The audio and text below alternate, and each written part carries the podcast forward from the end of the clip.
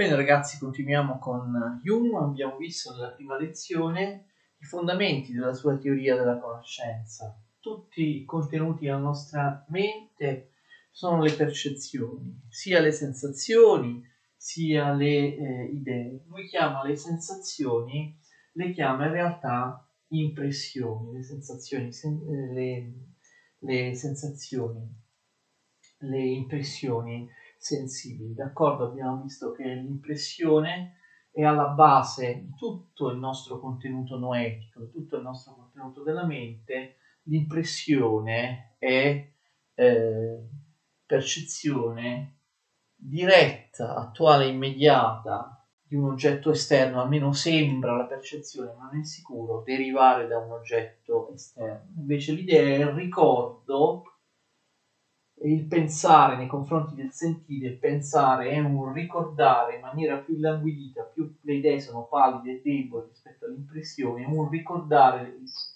l'impressione corrispondente, ogni idea si forma da un'impressione corrispondente che somiglia in tutto per tutto ehm, all'idea, l'abbiamo visto. Allora, una cosa però mi è sfuggita, ve la dico immediatamente prima di andare avanti le impressioni non hanno soltanto un valore conoscitivo, hanno anche un valore emotivo. Questo è estremamente importante. Quando io ho l'impressione di questo tavolo, perché il mio tavolo è davanti agli occhi, io lo vedo attualmente in maniera diretta, che cosa succede? Che l'impressione di questo tavolo è accompagnata, dice Hume, fate attenzione, da un'emozione o da una passione. Quindi molto importante, Hume non considera i sensi come qualcosa di asettico, come qualcosa che registrano in maniera neutra, emotivamente neutra e razionale qualcosa del tavolo. Quando io ho l'impressione, la sensazione, la percezione visiva di questo tavolo di fronte a me, l'impressione appunto non è una registrazione razionale di dati soltanto, l'impressione è un'emozione, è una passione. Quando vedo questo tavolo, io provo qualcosa emotivamente in me. Attenzione, tutto ciò che ricevo dagli organi di senso sono un insieme di emozioni e di passioni. I dati sensibili vengono interpretati, attenzione da Hume, in maniera emotiva, come un insieme di emozioni di passioni. La visione di questo tavolo è un insieme di emozioni e di passioni che io provo a livello dei sensi. Quindi vedete che già dall'inizio della sua costruzione, della sua impalcatura, della sua classificazione dei contenuti conoscitivi, Hume mette il sentimento in prima linea, al di sopra delle passioni. Quando io ho un'impressione sensibile che poi verrà trasformata nel ricordo illanguidito di quelle impressioni, l'idea di tavolo quando il tavolo non lo vedo più, l'impressione del tavolo quando il tavolo è di fronte a me io attualmente lo vedo. Tutte queste cose sono cose che hanno un contenuto emotivo. Io provo delle emozioni, delle passioni quando ho una eh, colgo qualcosa con i cinque sensi. Questo ovviamente è estremamente importante ed è già un avvertimento di quello che poi si esplicherà meglio in grande. La prevalenza che il sentimento ha sulla ragione. Questa è una caratteristica fondamentale, la cifra della filosofia di, eh, di David Hume, d'accordo? Allora, per capire meglio il rapporto tra impressioni e idee, eh, i problemi che possono risolvere o creare. Dobbiamo fare riferimento al nominalismo inglese, ricordate il nominalismo inglese sin dal Medioevo, Guglielmo di Occam. Che cosa succede? Ogni idea dipende da un'impressione corrispondente, quindi ogni idea è vera, cioè ogni idea dice qualcosa che realmente esiste, apparentemente sì. Attenzione, che non derivano da nessuna impressione, cioè all'origine delle quali non c'è nulla e quindi sono idee di cose che non esistono e che non ci servono assolutamente a niente, sono inganni della conoscenza. Ricordate gli idolafori tra i quattro tipi di idola, gli idolafori di Francesco Bacone, non dite idolafori, ecco, come fanno molti, idola, idolum singolare, idola plurale, gli idolafori, cosa aveva detto Bacone?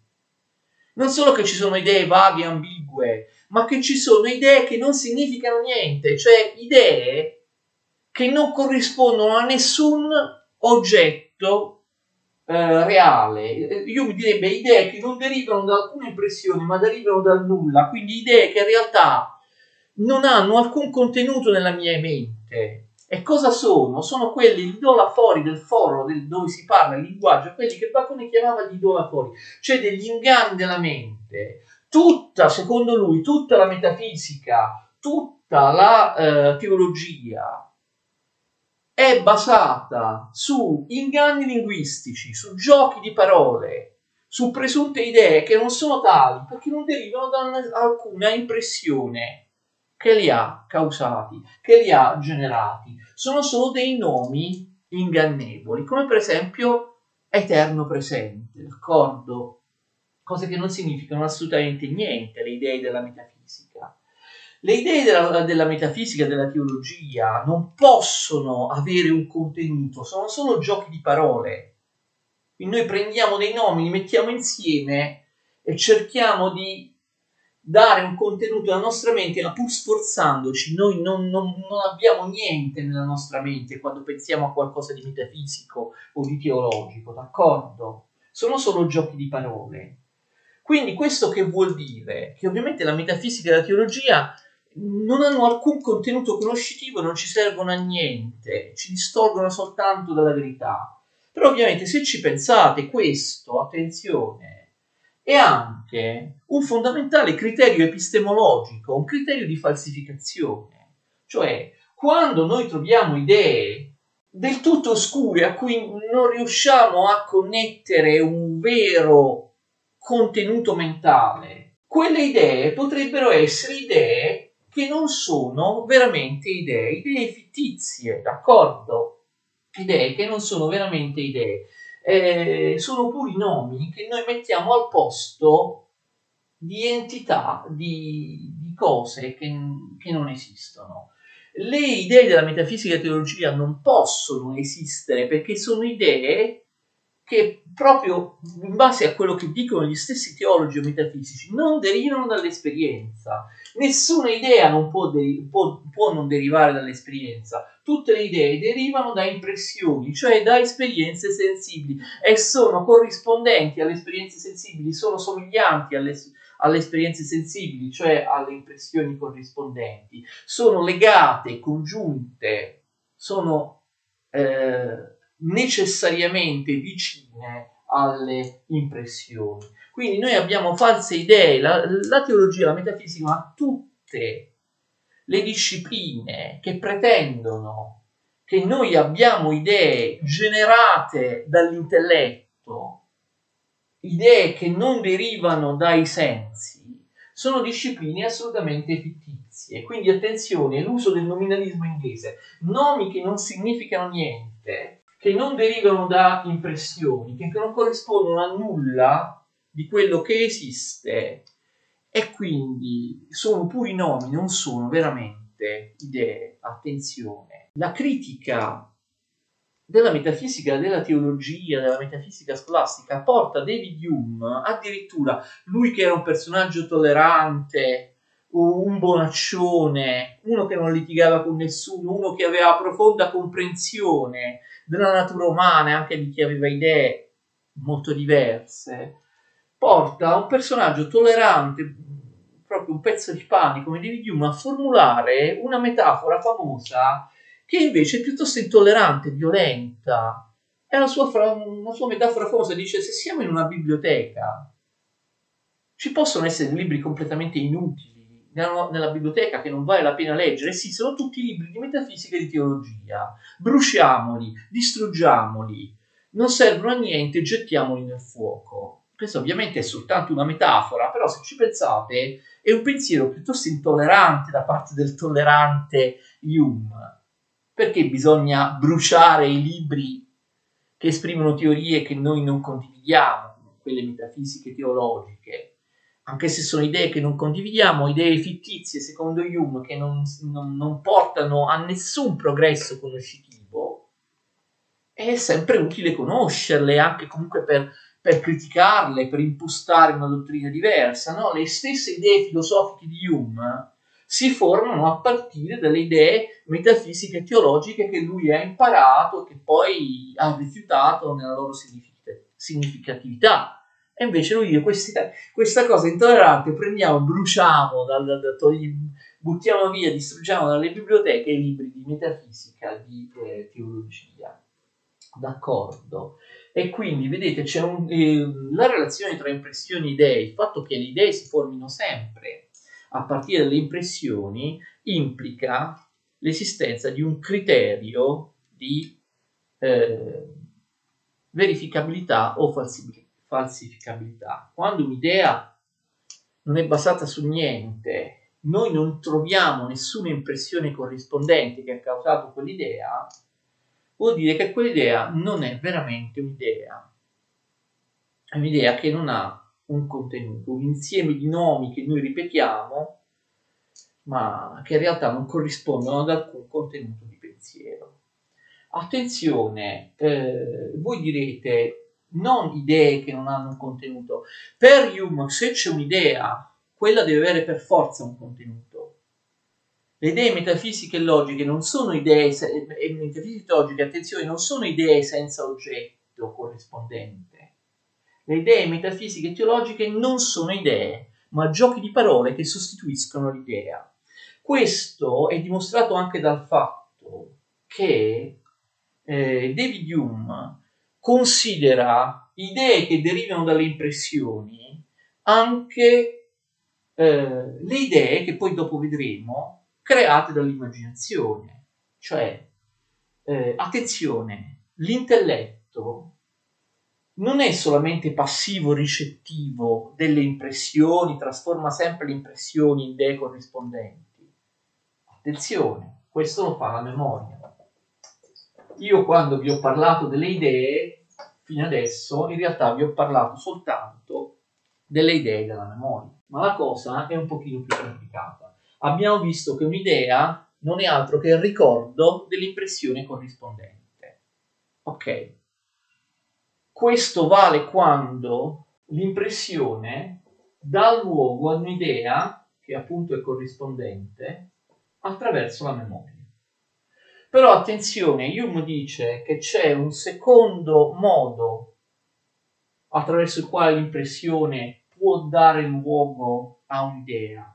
Non è soltanto la memoria, ma anche l'immaginazione che è creativa. La memoria, quindi sono due modalità con cui le impressioni si trasformano in idee, con la memoria e con l'immaginazione. Quando l'impressione si trasforma in idea attraverso la memoria, la memoria fa sì che appunto l'idea sia del tutto corrispondente all'impressione, d'accordo? Eh, l'idea di questo tavolo è del tutto corrispondente alla sensazione, all'impressione sensibile che ho avuto di questo tavolo. L'idea è un ricordo del tutto corrispondente all'impressione. Nel caso della memoria, l'idea deriva dall'impressione ed è perfettamente corrispondente all'impressione, è perfettamente somigliante all'impressione. Impressione e idea, quando l'idea deriva dall'impressione attraverso la memoria, impressione e idee sono connesse in maniera molto stretta.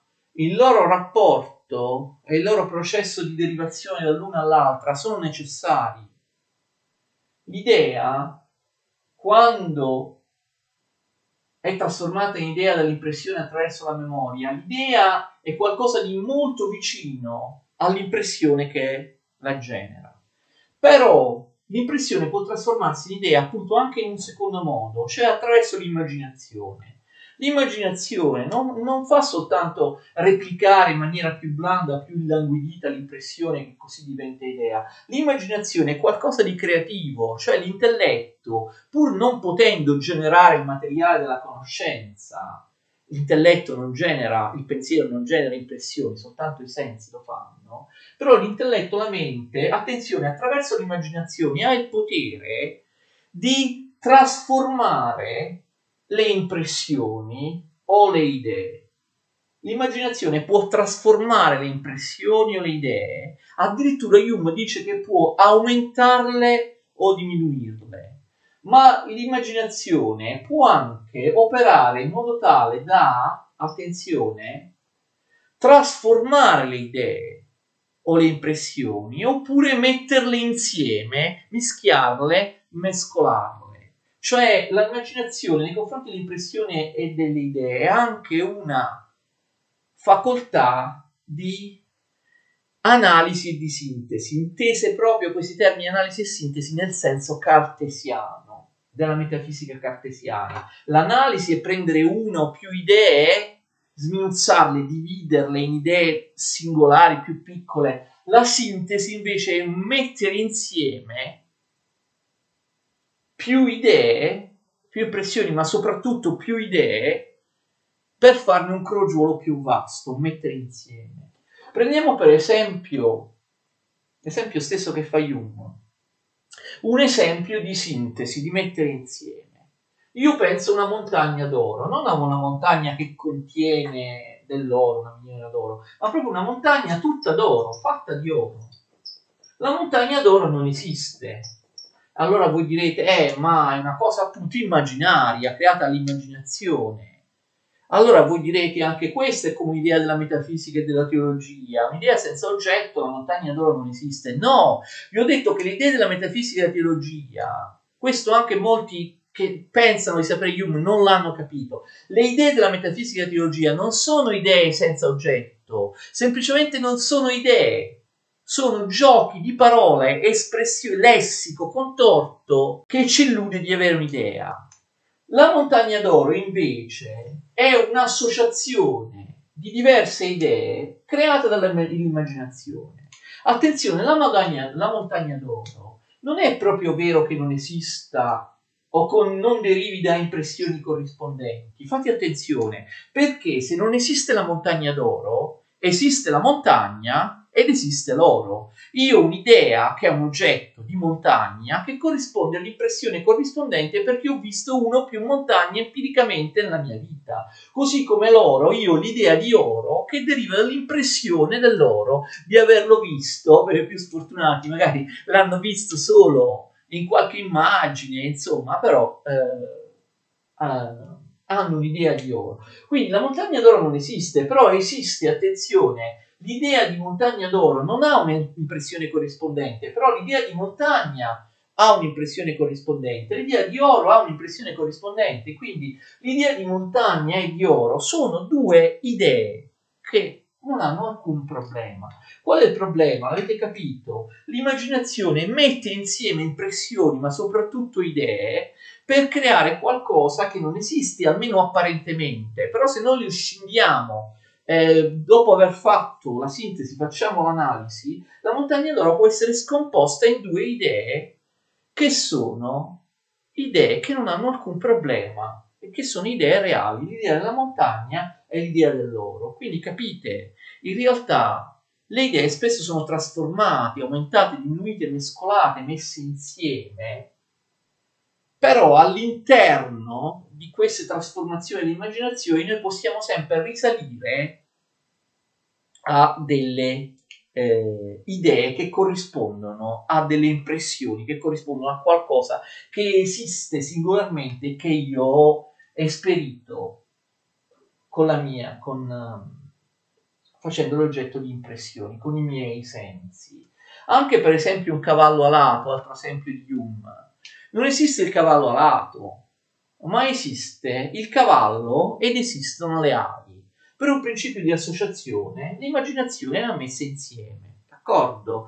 Quindi attenzione, dice Hume, queste idee dell'immaginazione non sono come le idee della metafisica e della teologia, che sono idee senza oggetto, che non sono idee. Queste sono idee, ma generate dai processi associativi tipici dell'immaginazione. Processi associativi che adesso vedremo, secondo David Hume, sono identici sono invarianti, sono gli stessi in tutti gli esseri umani. Quindi eh, anche le fantasie più bizzarre, anche i sogni che sembrano i più fantastici lontani dalla realtà, possono comunque essere ricondotti a idee che hanno un'impressione corrispondente. Io non posso in nessun modo pensare a qualcosa che eh, non esiste, d'accordo? In nessun modo. Eh, quando io penso un'idea, se l'idea c'è un contenuto, ah, deriva per forza da un'impressione, solo che può derivare da più impressioni messe insieme, da un'idea trasformata, aumentata, diminuita. Non esiste il cane gigante, è una creazione del libero gioco, perché la, l'immaginazione gioca liberamente e arbitrariamente, anche se lo fa con delle regole identiche in tutte le menti umane. Quindi non esiste un cane alto 20 metri, però esiste un cane, esistono cani che sono più piccoli. Io, se ho l'idea di un cane alto 20 metri, è perché l'idea è stata, di cane è stata aumentata dall'immaginazione, d'accordo? Fate attenzione, quindi è importantissima la facoltà di immaginazione che crea delle idee aumentate, diminuite, distorte, oppure degli insiemi, crea del, del, delle, mm, dei eh, mescolamenti di idee che eh, sono frutto appunto di una trasformazione eh, per via della facoltà dell'immaginazione.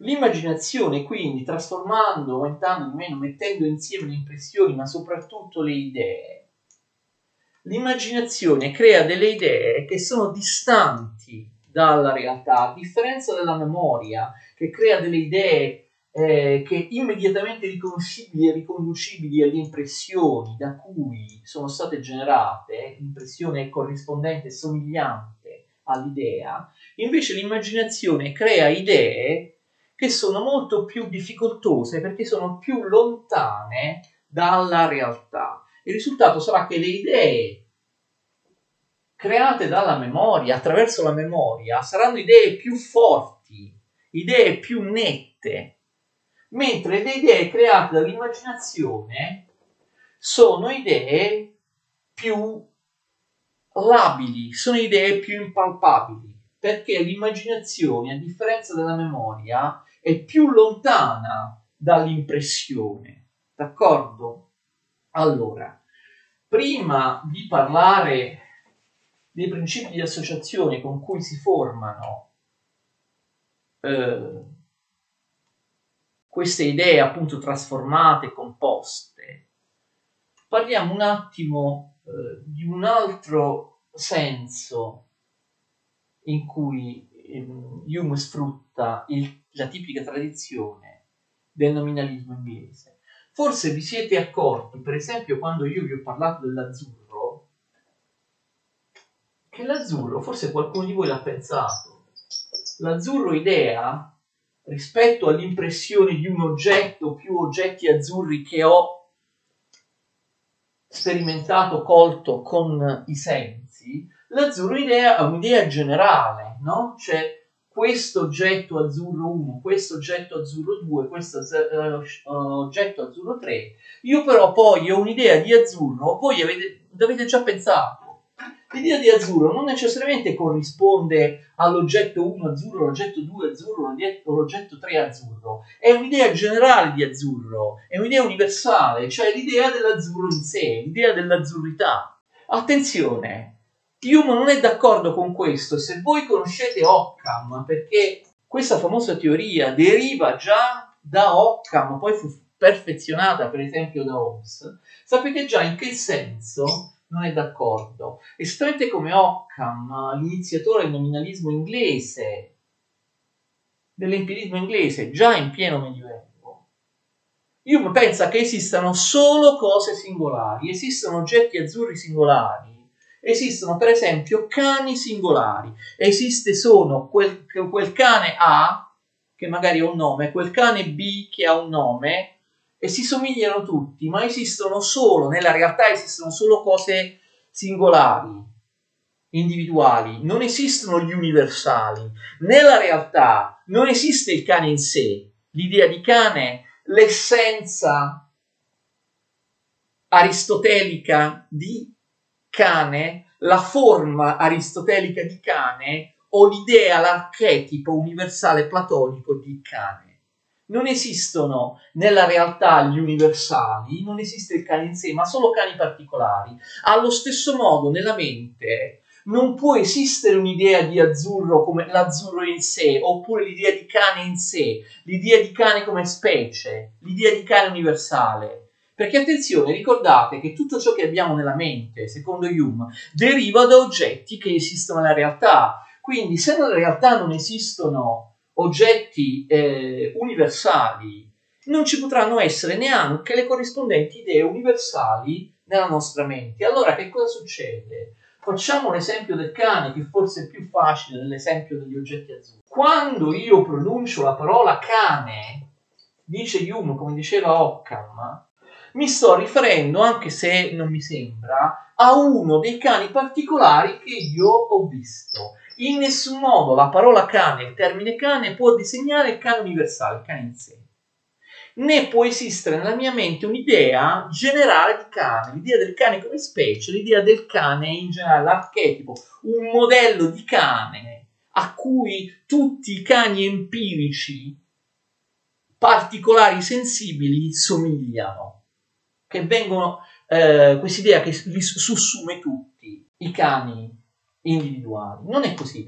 Quando io penso a un cane, penso sempre a un cane che io ho visto, cioè un cane specifico non esistono assolutamente idee universali. Io eh, penso a un cane che ho visto. Per brevità, io questo cane che ho visto lo riferisco, lo riferisco anche a tutti i cani che vi somigliano, d'accordo? Quando io penso al cane, quando io ho l'idea di cane, non posso che pensare a un cane singolo, a un cane empirico, a un cane particolare che io ho visto con i sensi, di cui ho avuto impressione perché un'idea non esiste se non c'è un'impressione corrispondente. È l'impressione sempre solo l'impressione di qualcosa di individuale. Vedo un cane A, poi vedo un cane B, sono tante impressioni diverse. E quindi le idee corrispondenti fanno riferimento ai diversi cani. Posso anche pensare a un cane, ricordatevi l'immaginazione associativa che abbiamo, adesso riprenderemo, posso anche pensare a un cane che sia un misto di tanti cani diversi che ho visto, che ha una testa di uno, il pelo di un altro, l'altezza di un altro, la coda di un altro. Metto insieme qualità sensibili che ho visto in differenti cani quando penso al cane, ma sono sempre o è sempre un solo cane, oppure sono sempre con l'immaginazione associativa idee di cani diversi che scomposti che si mettono provvisoriamente insieme.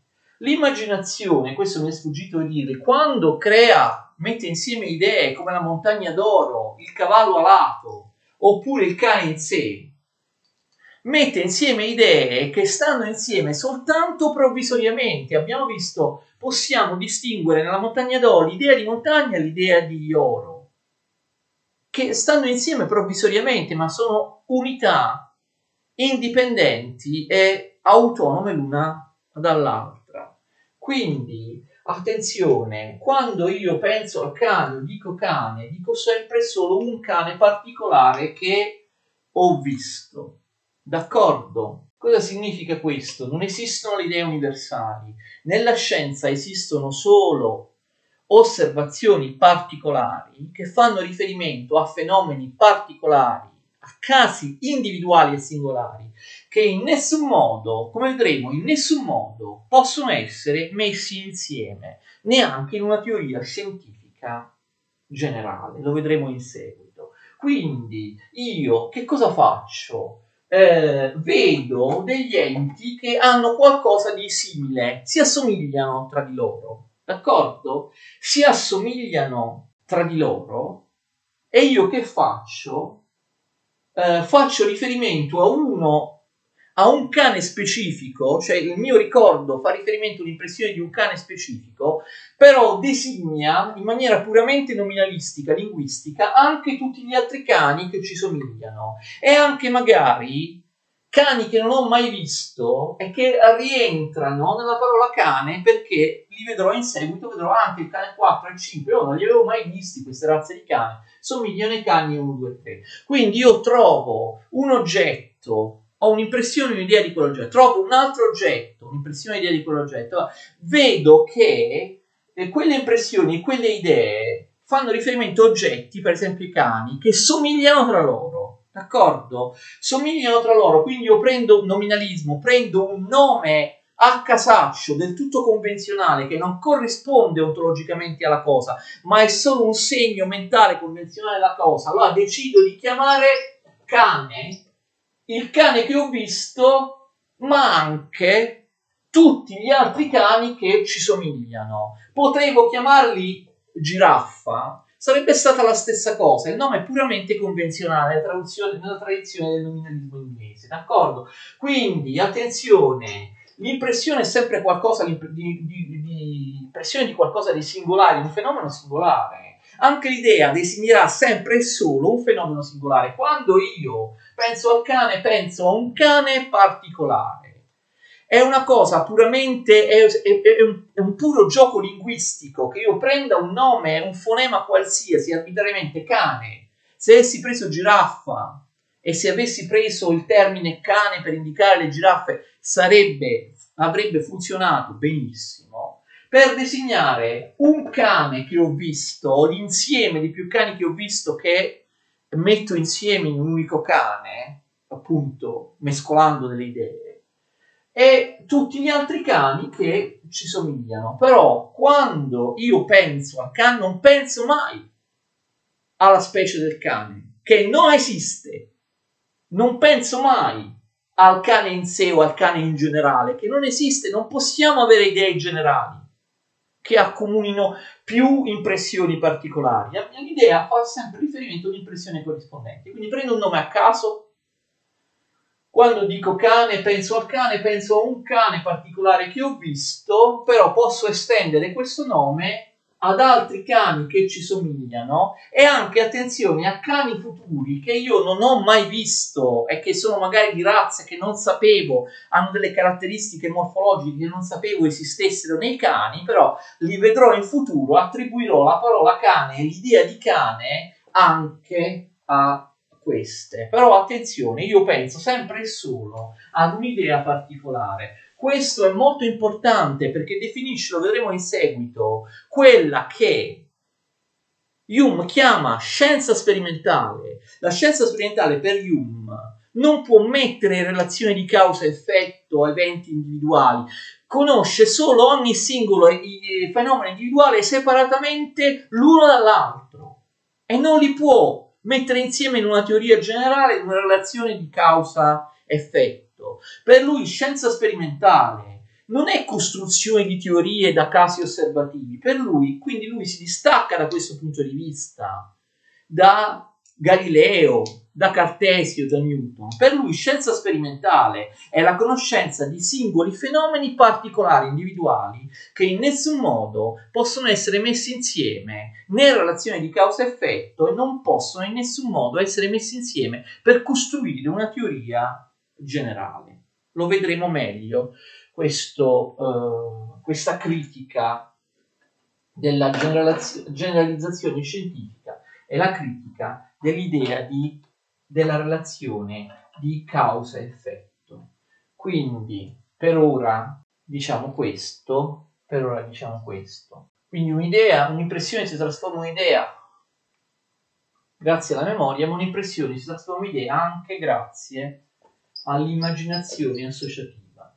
Come fa un'impressione a trasformarsi in un'idea o mettere insieme differenti idee attraverso l'immaginazione associativa? Lo vedremo la prossima volta.